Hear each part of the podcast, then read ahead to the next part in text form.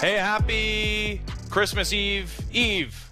It is the fan drive time. Sportsnet 590 The Fan, Ben Ennis, Blake Murphy. Merry Christmas to you, Blake. Holy cow. We get uh, pretty big news item to, to start the program here today. I kind of kind of thought this was around the time, well, in the National Hockey League, it factually is the time where you, you're not allowed to make moves, but I kind of thought executives in all sports were, were taking a step back at this time of the year. Apparently not. Apparently not. No, the Toronto Blue Jays didn't want to do that. We work for Rogers, right? And I, I sent the the message in teams. I was like, look, if Ben and I are doing a show today instead of starting holidays, you guys better give us something to talk about and don't come with that weak Bryan Reynolds stuff. no, they didn't. Let's get right into it. Today's top story brought to you by Thornhill Toyota, your local Toyota store since 1969. Come for the history, stay for the future. Dufferin, north of Steeles.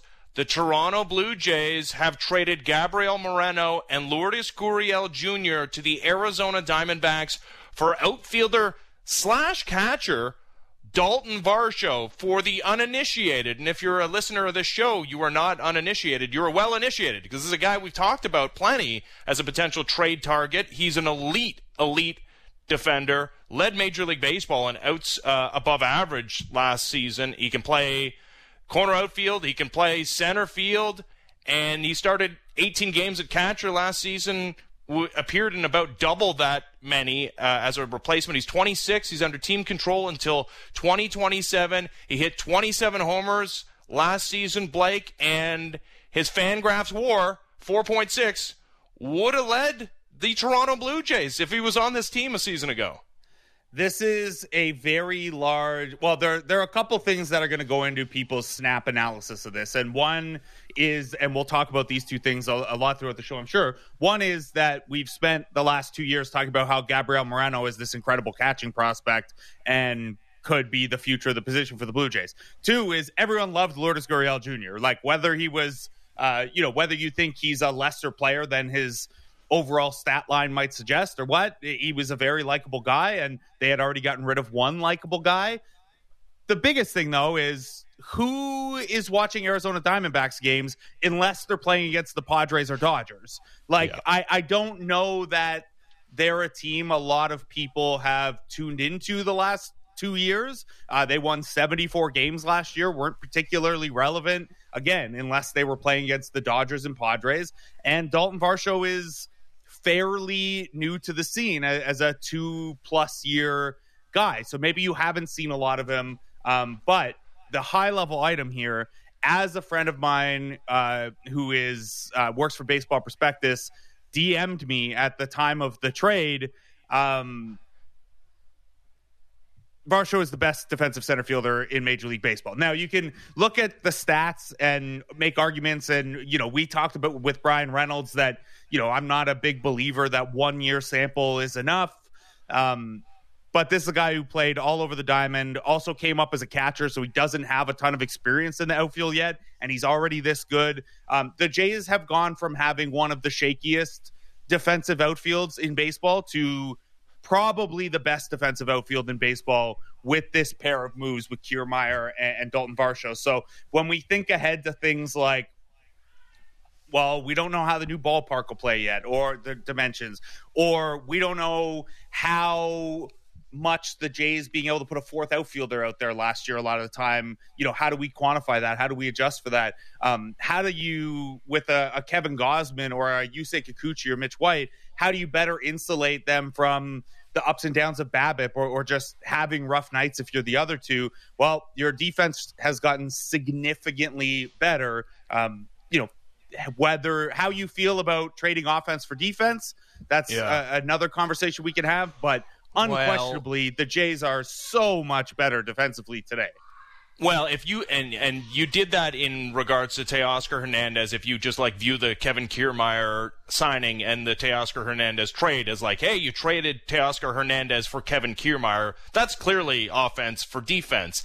I don't know if you can necessarily even say that this is that because uh, Lourdes Gurriel Jr. has had better offensive years, but last year they were, you know, the differences were negligible, uh, negligible as far as OPS between what Lourdes Gurriel Jr. produced and what Daulton Varsho produced.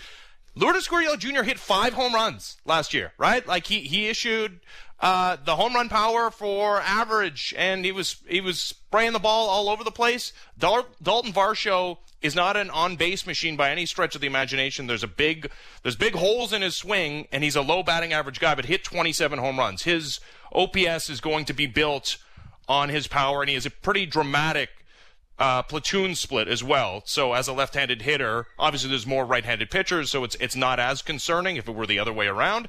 But yeah, he's he's going to be tough tougher to play offensively against left-handed pitchers. But I would just say like calling this a, a, an offense for defense move doesn't feel all that accurate. The Blue Jays didn't get a ton of offense out of Lourdes Gurriel Jr. They didn't, and you know we talked I think yesterday about this idea that I don't think the front office has been as high on Lourdes Gurriel Jr. as maybe I have or, or some fans or anal- analysts have been. Um, we were talking yesterday when that Bryan Reynolds rumor was out there or the Ryan Reynolds possibility was out there that Lourdes Gurriel Jr. could get bumped to the fourth outfielder role or, or the the weak side of a platoon role. Um, I, I think he's more than that. I, I think you know when when the components have changed a lot, but you manage to be a 20% above league average at the plate over a handful of years. Um, that to me says it's a guy who can figure it out if the power's not there, if the contact's not there, or whatever. But yeah, the upside to hit 27 home runs while you're playing premium defense at a premium yep. position. You know, I, I think even if there's say WRC plus, which takes all this stuff and tries to put everyone on the same scale, controls for ballparks, etc.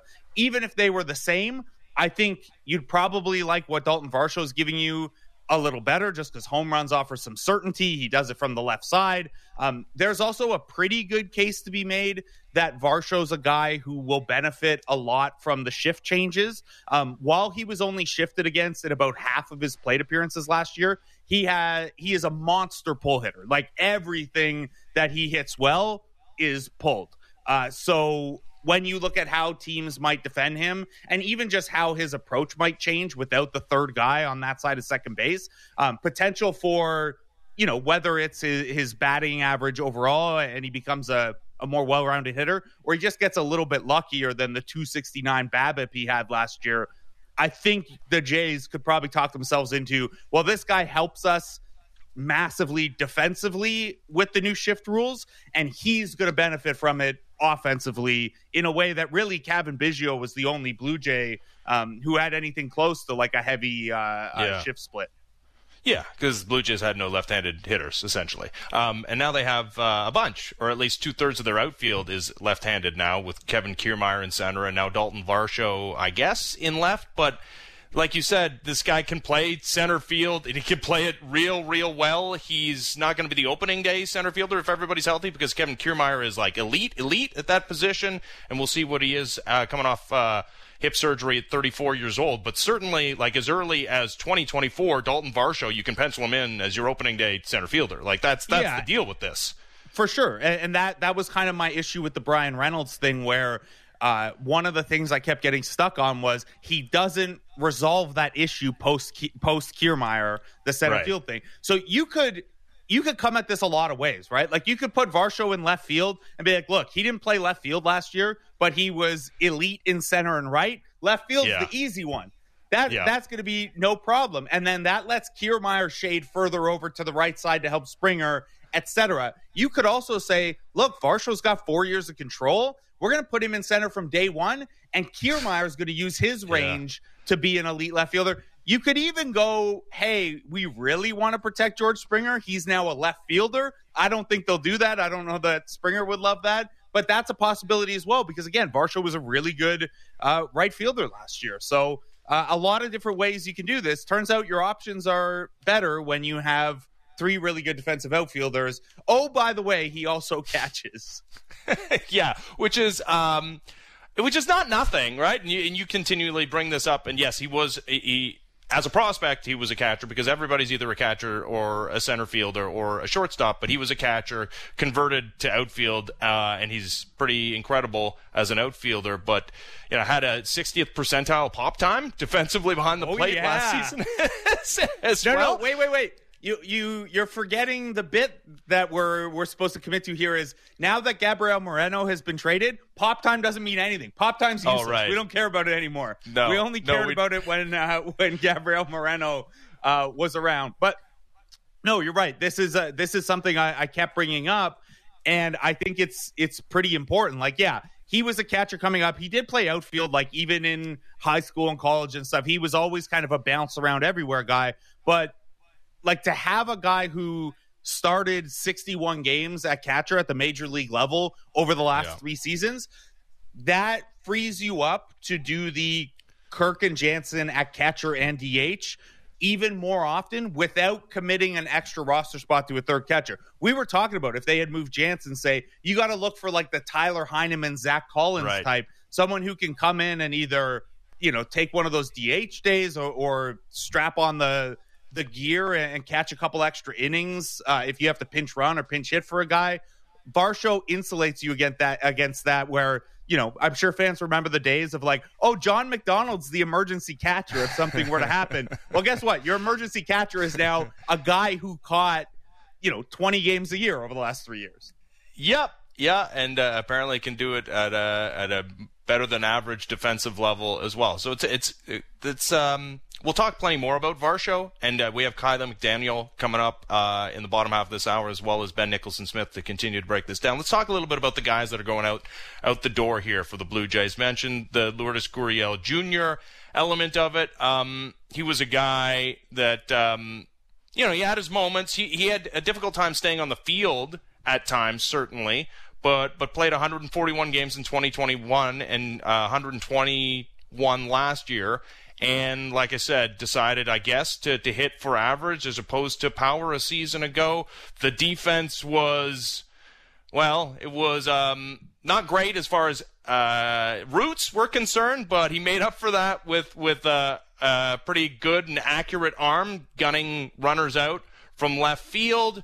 He had one more year of team control before he became a free agent. This is a guy that was routinely in trade rumors and conversations in off seasons. He finally gets moved. He was also, along with uh, Teoscar Hernandez, best buddies with Vladimir Guerrero Jr. So Vlad's, and th- this is, I- I'm, I'm not talking from a place of like following the team every day and, and having conversations with those players. I've been down to the ballpark couple of times when they're at home late in the season.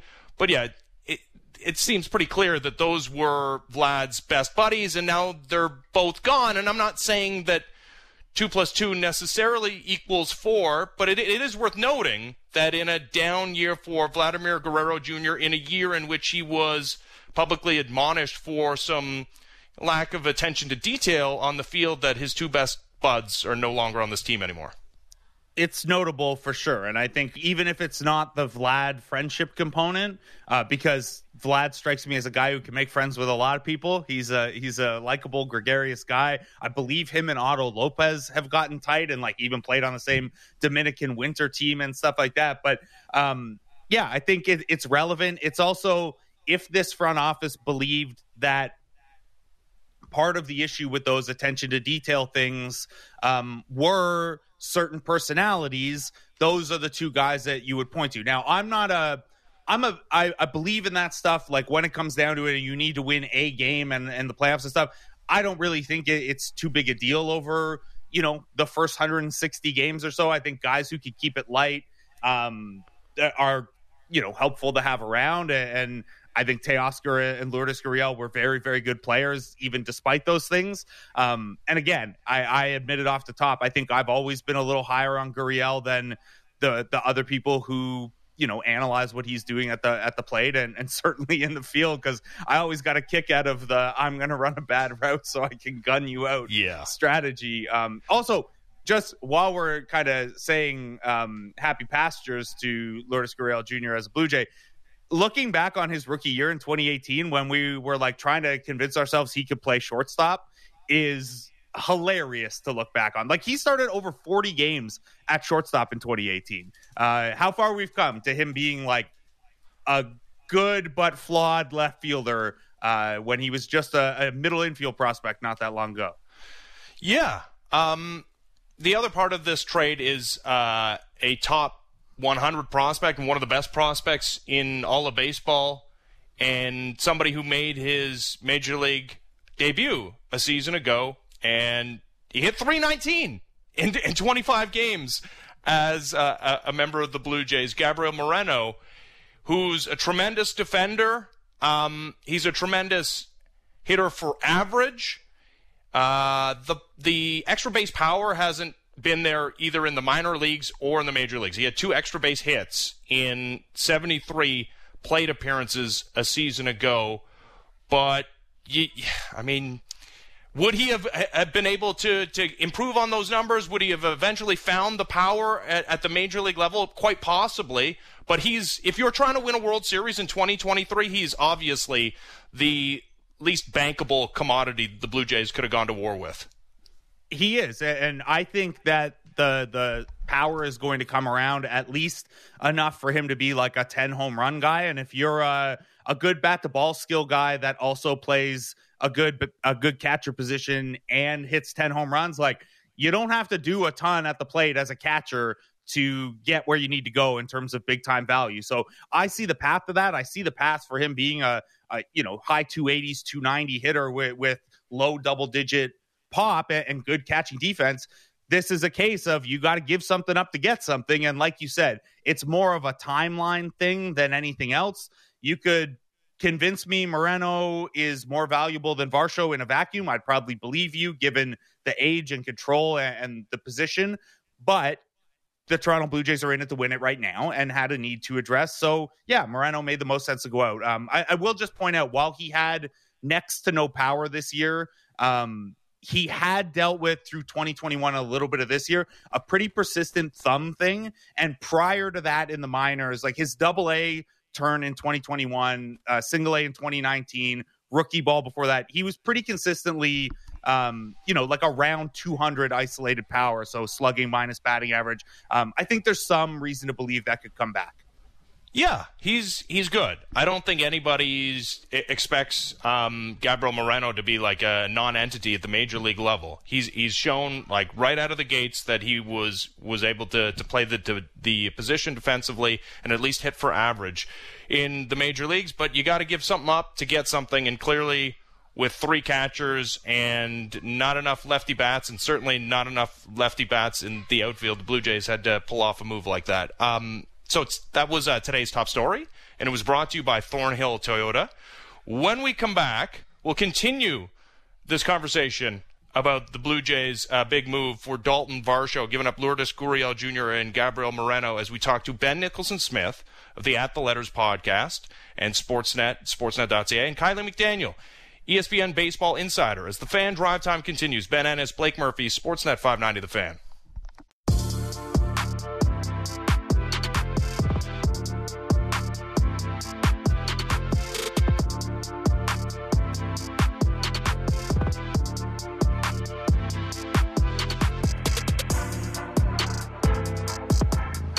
Fan Drive Time, Sportsnet 590 The Fan, Ben Ennis and Blake Murphy. And if you missed it, Blue Jays getting a trade in before the holidays. They have traded Gabriel Moreno and Lourdes Gurriel Jr. to the Arizona Diamondbacks for outfielder Daulton Varsho. It's a big deal. And the Blue Jays are pretty good defensively across all three outfield spots at the moment. Let's talk to our pal Ben Nicholson Smith of the At the Letters podcast, Sportsnet, Sportsnet.ca. How's it going, Ben? Happy holidays. Happy holidays, guys. A little uh, snowy out there, uh, but uh, some very interesting developments in the Major League Baseball world. Yeah. Um, let, us talk about the return and and and and what you think of the, the pieces going out, and what do you think of, of Varsho coming back? Like it, on the surface, what was your initial takeaway did you did you feel like that the Blue Jays gave up too much or just right? Like, how do you feel about what they gave up? I have thought that this structure made sense for a while. Um, it's one of the excuse me, it's one of the structures that I think made sense on paper um, for the last couple months. So I'm not surprised at all that this would be a deal that would um, end up working for both sides. The Diamondbacks just have all those outfielders. They clearly wanted a catcher. And I think once the Blue Jays traded away Teoscar Hernandez, and we're trying to add offensively at the same time, you start looking at it and it becomes a bit harder to trade a Jansen or a Kirk and then also improve your offense. So I think that this move makes sense for uh, the Jays. Adding Lourdes was a little wrinkle that I didn't necessarily see coming. Clearly, the Diamondbacks wanted him in there to even this out, but the Jays get the best player in the deal. Varsho is a really good player. I, you know, obviously, as you guys know, really strong defensive player and someone that can help the Jays um, on both sides of the ball starting in 2023. So you had mentioned Ben prior to this move that, uh, and not you had mentioned, but you'd pass on that Ross Atkins mentioned um, that their next move was probably going to be more about run creation than run prevention, which uh, I'm sure we're all going to have locked in our heads as the new way of saying offense and defense uh, forever. So Varsho isn't nothing as a hitter. Uh, if we look at some of the catch-all offensive statistics, though, he is not quite the all around hitter that Lourdes Gurriel was. Um, certainly not for average and roughly equivalent for OBP. A lot more power, and of course, from the left side. Um, when you look at Gurriel's inclusion, do you see this as a run prevention move, um, or, or, is there something they see in Varsho, whether it be the the pull stuff, something with Gurriel, that this could be a run creation move as well? Yeah, it's interesting because you look at the projections for what they might do in 2023, and they're pretty comparable. I mean, you look at Steamer, for instance, sees them both as above average offensive players. Of course, that makes sense given their track records. Um, but you know, neither one is is light years ahead of the other. Both probably maybe 10% above league average as we move forward here. So then defensively is where you see the big difference between those two players because Varsho is a way better defender than Lourdes Gurriel Jr. and he's here for four years instead of one. So it's a it's a move that gives the Blue Jays a bit more long term certainty in the outfield. It's a move that helps them defensively. And then offensively, I mean, we'll see. He's certainly younger, so that in itself is is probably um, tilts things a little bit in his favor. Just 26 years old for Varsho. Um, the left-handed bat is uh, a plus, of course, for a Jays lineup that has tilted pretty far to the right in recent years. So uh, at this point, I'd say it's pretty neutral offensively, though, but the Jays are open to adding further. So I don't think this is the end of their search for offensive upgrades. Well, that's what I was going to go to next, Ben. Is not only does Varsho have much more uh, team control, to use the the buzzy term, um, with, with three additional years, but he projects to make significantly less than Lourdes Gurriel Jr. Uh, this coming offseason. Significantly less, not in the like grand baseball scheme, but in the we're filling out the last few spots of the roster uh, scheme. Um, Varsho is projected to make about 3.2 million less than Lourdes Gurriel Jr. will make this coming season. Um, that based on MLB trade rumors arbitration projections for Varsho. Um, I know that the Jays had said money wasn't a, a, concern at this point anyway. They had more room to add. Um, but how meaningful could that little bit of extra breathing room in the budget or around the CBT be when it comes to adding that last um, bench bat? It never hurts. That's for sure. It definitely never hurts when you have uh, a little bit um, more room to work with. But certainly haven't gotten the impression from the Blue Jays this offseason that they're really up against it payroll wise. So even if they do, let's say they add someone for five million at this point to round out the bench and you know still have some room at that point for a Nathan Lukes or Spencer Horwitz to come in, um, maybe even you know a minor league uh, invitee. Like this is a, a Jays bench that has some open spots on it right now. But even if they do spend five million on that player and bring him in to take you know one of the spots on that bench, I still think that they would have room mid-season to add more payroll, just based on everything we've heard from Mark Shapiro and just the the moves that they've made. They're really not hesitating to take on more obligations payroll-wise. So I think that flexibility still will remain, but of course, never hurts to create a bit more freedom in the meantime, and uh, we'll see how they use it because certainly they've been pretty aggressive with it so far. How, how do you view Varsho um, and and the way he will be used by the Blue Jays next season? Because obviously we know the defense in in the outfield is uh, is great. It's awesome, really really good. Uh, the defense in limited sample at catcher pretty good too. We also know that the platoon splits are pretty uh, pretty dramatic against left-handed pitching. Um, how, how do you think the, the Blue Jays are, are going to deploy him? I think he'll mostly be an everyday player, an outfielder. I think that, you know, with Kevin Kiermaier in Toronto, I would think Kevin Kiermaier plays center. Um, now, how that works with the corners, I would think that Varsho is in left and George Springer's in right field, but we could see Varsho in right if Springer's DHing. We could see Varsho in center if Kiermaier is getting a day off. Um, so I think there are a lot of different configurations within that outfield mix, and certainly he's played in different spots and excelled, obviously, as a defensive outfielder in his time in Arizona. But I don't think we're going to see him catch all that much. I think he caught uh, 15 or 20 games for the Diamondbacks last year, and he's been catching pretty regularly. But I got the sense that the Diamondbacks, if they had kept him, would have moved him into more of a full time outfield role. And I think with the Blue Jays, probably somewhere between an emergency catcher and someone who's a third catcher. So is that five to 10 games a year? Like that's probably the range that I would guess for him to catch. Um, you know, if there's a doubleheader, for instance, if if there's um, if there's a need for it, then certainly he could do that um, and do it comfortably and do it well. But I don't. I think he's basically an outfielder for this team.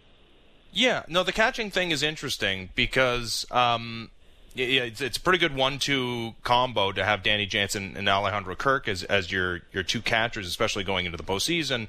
And we saw a configuration where one of them was the DH and one of them was the catcher, and, and we'll see what the uh, additional bats are the Blue Jays add before opening day, if in fact there are some.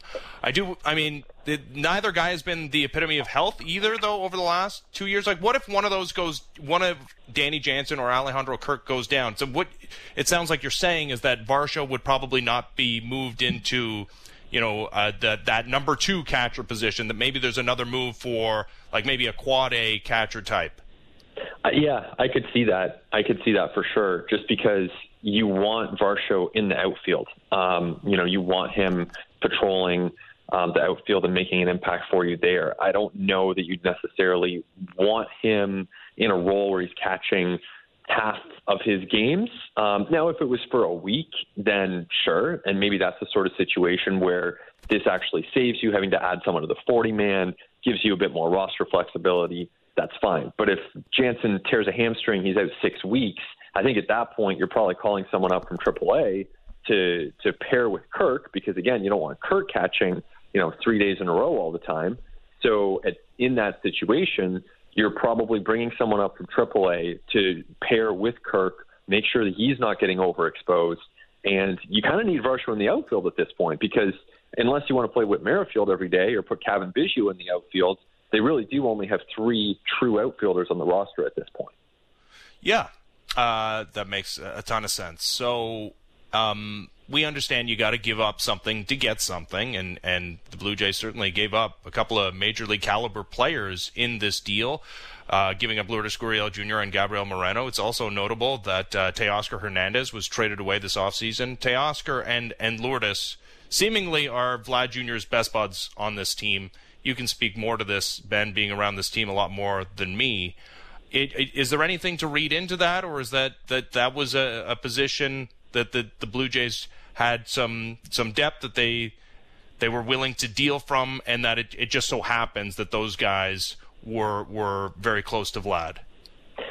Yeah, I mean, I, I'm of course those those players were definitely well liked, and and Teoscar has a lot of friends in that clubhouse, Vlad and and others, and a lot of friends in that organization, um, and I'm sure still does you know, I, I heard at the time that that Teoscar was traded. Of course, that's one that hit hard for Vlad Jr. From what I heard, I mean, they're very, very close. They spend a lot of time together in the off season with their families, and so you know that's never ideal. Um, but at the same time, you know, Vlad Jr. grew up around this game. He's no stranger to the business side of it, and I haven't spoken to him personally about it uh, to this point. We haven't heard from Vlad in a while, but you know, I would think that there's an understanding that sometimes these things happen, and it's uh, frustrating in the moment, or you you know you don't get to hang out with that that friend as much. But I'm sure that having grown up around the game, Vlad Jr. understands the business side of things and um, the need to win, um, and and that can take some very different forms. And certainly, we're seeing more of an overhaul than the Jays probably had to make on paper. But these are some really big changes, and it, it should lead to a better defensive outfield, which is something pretty significant. Uh, what about Bryan Reynolds? Were, were the Blue Jays involved in those conversations? Uh, did they not like the the price tag for Bryan Reynolds? Like, was that ever a realistic possibility for this team? I, they definitely checked on Bryan Reynolds, and he's a good outfielder. Obviously, someone who would be would have been a fit in the same way that Varsho is a fit.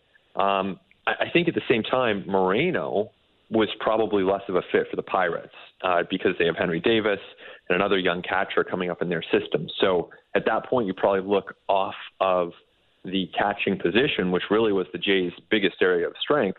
And so, do you really, and I'm speculating here when I say this, but do you want to give up a Ricky Tiedemann to get a Bryan Reynolds? And at that point, I mean, trading away a young pitcher with a chance to impact the major league team in a big way in 2023, you really don't want to be cavalier in doing that. So I think that the fit with Arizona just was better because Arizona definitely wanted a catcher and the Jays were willing to get one up.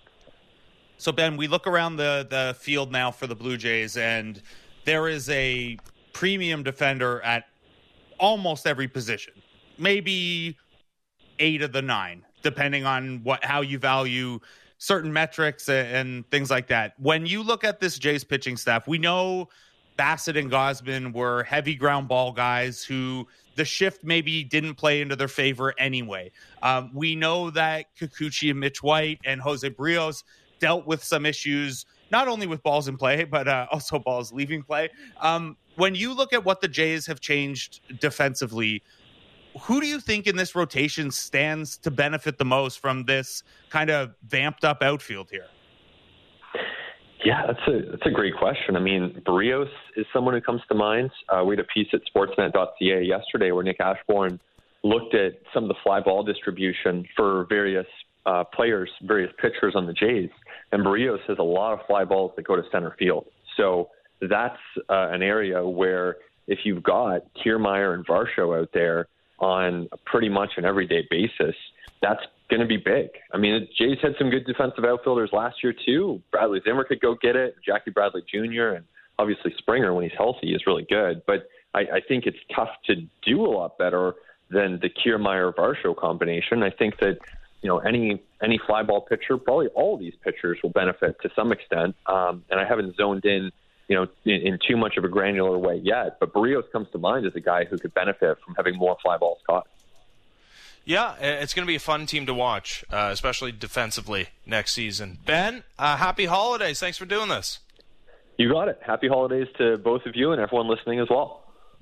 Uh, there's Ben Nicholson Smith at the letter, Sportsnet, sportsnet.ca. Defense matters defense is also very fun to watch and like an underrated part of the sport, right? Like if you're a casual baseball fan, you, you think about home runs being pretty sweet, which they are. And they are certainly the best thing you can do in the sport. but like defense matters, man. And when you have elite defense at third base, holy cow, watching Matt Chapman every day, you notice it. Watching elite defense in all three outfield positions, it, it's it's going to impact this pitching staff more than maybe you realize.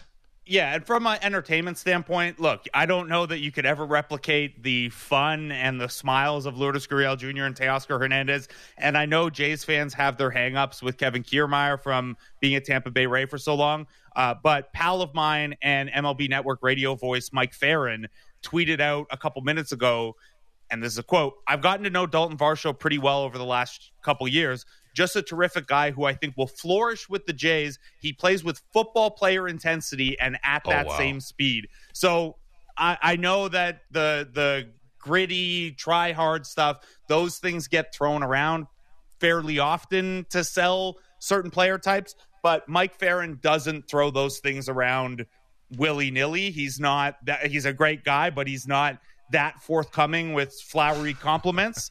Um, so for him to put the flag in the ground with Daulton Varsho, that that's an exciting bit too. By the way, I had asked Ben there. I, I was trying to bait him a little bit with that question because the answer, at least if we're looking at just fly ball rate and how many balls were hit into the outfield but didn't leave the park, Alec Manoah was like mm. by far on this team, uh, the guy who had the most balls in play in the outfield last year. So if you are looking at maybe you're looking at Manoah's profile and thinking, well, there could be, you know, a little bit of regression. His steamer is only 407, whatever.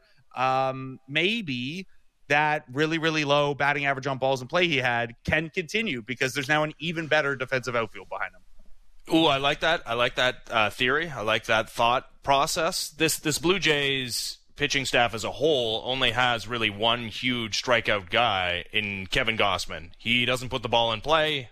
And when he did last year, they found holes somehow. He was extremely unlucky. But everybody else, including Alec Manoah and certainly Chris Bassitt, have the ball put in play. Bassitt mostly on the ground, but um, yeah, having elite defense across all three outfield positions not going to hurt.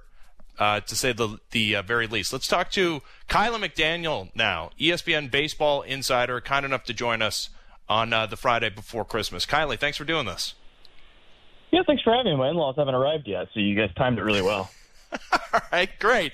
Um, we'll, we'll, we'll not keep you too long then, because uh, God knows you want to get uh, some some in-law time in there. Um, so, well, I get so away from the... them by cooking, so I'll, I'll I'll smoke a pork butt or something like that to get get okay. some space. But go ahead. All right, uh, what are the Blue Jays getting in Daulton Varsho here? So he's really interesting. I, I, I feel like I sometimes use unique too often, but let me tell you. Let me ask you this one: How many times have you heard son of a former big leaguer, mid-major Division One college catcher, built like a fire hydrant, is also an above-average defensive center fielder. I'm, I'm not sure there's a comp for that. So that's what you're getting. He also was, you know, a second round pick. People thought he could hit. There might be power, and he's come into both of them, has immediately started performing. And I pointed out on Twitter the the other big name rumored to be a trade target in the center field market, Bryan Reynolds. Uh, Daulton Varsho, like at bat for at bat, game for game, has been a better center fielder both offensively and defensively.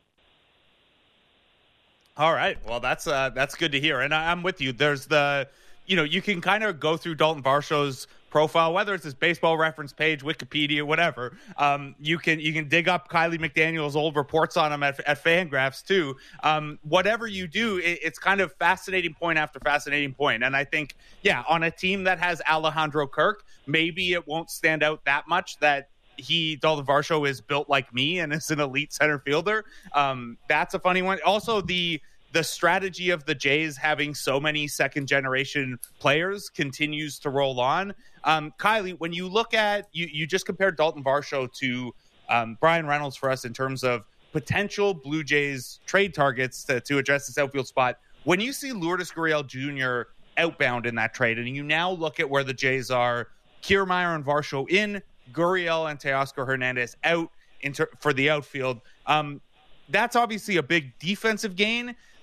Where are you on how big a downgrade that is offensively? Because I know Lourdes Teoscar's Teoscar, but Gurriel is uh, a bit of a divisive hitter.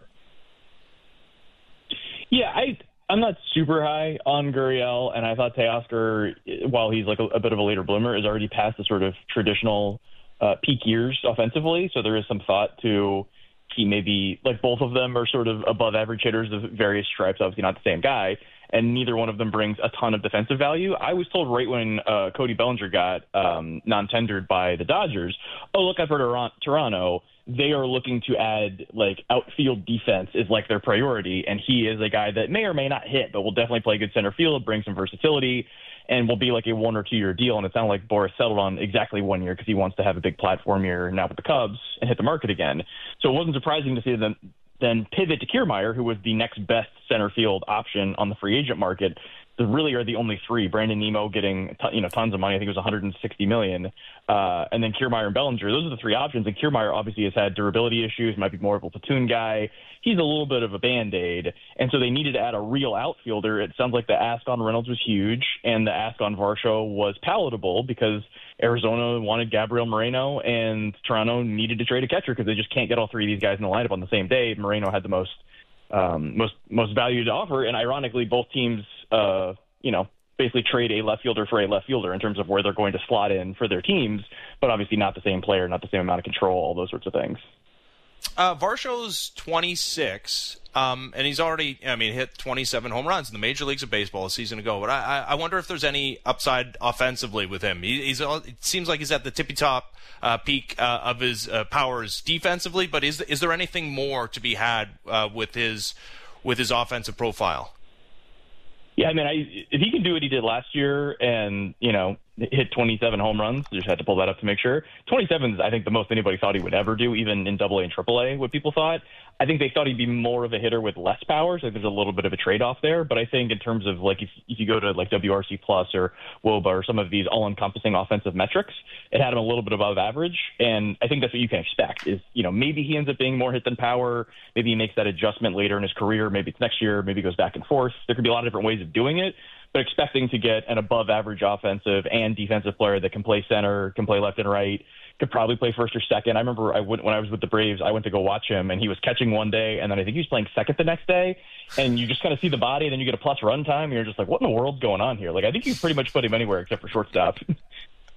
that's uh yeah, that's that's a lot of fun, and you know the catcher side of this is interesting because um, Kiley, I, guess I'll just ask from a roster building standpoint, how valuable do you think it is that Varsho? I don't think they intend to play him at catcher very often. But if you're a team that's going to have Alejandro Kirk or Danny Jansen DHing fairly often, I'd have to imagine Varsho's like a nice little safety net in that regard, even if you don't want to play him there often. Yeah, it, it's now in retrospect is not surprising looking at the trade to be like, oh, they got a son of a former big leaguer, guy that can technically be your third catcher, but is a good defensive outfielder. If Kiermaier is hurt, he can play center. He'll probably play left. Uh, and then also you get a bunch of years of control, cost control. Uh, I think it's four years of control. Uh, it obviously checked all the boxes for what Toronto was expected to do this offseason and has been doing for years. So in retrospect, it seems kind of obvious after after it came out that the Reynolds price was really high, and Reynolds is more of a center field left field tweener that can hit, whereas Varsho is more of a definite center fielder. Uh, even if you won't necessarily play there every day, because I think Kiermaier is, you know, arguably one of the best in the whole league, and Varsho is merely just above average to plus. Uh, what is your outlook on, on Gabriel Moreno, who who hit? Um, he had an over 300 batting average in his limited sample at the major leagues last year, and obviously his minor league track record's real, real good and great defender at that position. Um, and you got to give up something to get something. But what what is your outlook on Gabriel Moreno? Yeah, the I think the I was a little surprised when I saw that it was a two for one that Moreno had the lower of the value of the two players, and that seems to be a function of the market. That just the center field market, uh, as I mentioned, it was Kiermaier and Bellinger were sort of iffy starters, and Nimmo was the one that only a couple teams would pay that price. And so trying to get a center fielder, that's why you had to pay up. It wasn't necessarily anything about Moreno as a player. And for the Jays, obviously, you know, Kirk and Jansen are proven big league guys. And Moreno is, you know, I, I would say probably the fourth or fifth prospect in baseball right now. If I had to do my top 100, he's certainly in the top 10. He's probably not one or two, but he's in that like three through 10 area. And it's really good hitter, has done it at every level except for, you know, sort of a full season or two in the big leagues. There is enough power. Is it 10, 12, 15? Could it eventually be 20 homers? That's sort of the question. But the athlete, the, the defense, the arm, all those sort of intangibles and things that you like to get behind the plate, he has all that stuff. And so the question is just, is it going to be okay power? Is it going to be good power? And we've seen examples of guys like Will Smith and JT Realmuto that have the tools and then later in their career, you know, 23, 24, 25, they come into the power and it becomes a real tool. So that's sort of the allure is he could be that complete Buster Posey, JT Realmuto. Like those things are on the table. That's why he's ranked so high. But even if he's just, you know, a version of what he is right now, that's still one of the top 10 catchers in baseball. Well, uh, we wish him well um, as he is an Arizona Diamondback now. Uh, Kiley, uh, really appreciate you taking the time today, and uh, good luck with the in-laws. Yeah, and I'll call you guys off air to ask about poutine recipes. I've been looking into that as well. it's very simple. Uh, all right, see you, Kiley. Yeah, thanks. There's Kiley McDaniel, ESPN baseball uh, insider, and yeah, there's no recipe for for poutine. It's just fries and gravy and cheese curds. Yeah, just dump it all in there. That's like asking yeah. for the recipe for mac and cheese. It's right there in yeah. the name. Mac, mac cheese. cheese. um, by the way, if you wanted to be optimistic about Daulton Varsho's uh, potential to improve at the plate, uh, someone who knows more about these things than I do said that the swing really reminds him of early Chase Utley which is uh, you know a guy who had like a decade of being a well above average hitter around sure playing did. very good defense. Not not a terrible swing comp. Um, but I have an exciting defensive stat for you, Ben. Oh, give it to me. So I had queued BNS up for hey, who has the highest fly ball rate on the Blue Jays? And what I was trying to get at is who might benefit the most from an upgraded defensive outfield. As it turns out, the answer is everyone. Uh, the Blue Jays so I did a Statcast search for uh, Baseball Savant search for most batted balls in the outfield that were not home runs. Mm-hmm. Three Blue Jay starters were in the top 22. Wow. Jose Berrios, Kevin Gausman, Alec Manoah. Now, some of that is just like those guys pitched a lot. And that's a, a hard thing to account for. But Berrios was also among the leaders on a percentage basis. Um, Kevin Gausman, pretty high on a percentage basis. Manoah's the one guy who, like, it was a little, his ranks a little inflated by the fact that he just pitched so, so much. Uh, but yeah, turns out a really good outfield defense could benefit all these guys. Uh, maybe Berrios, chief among them. He was eighth in the league in balls in play in the outfield last year.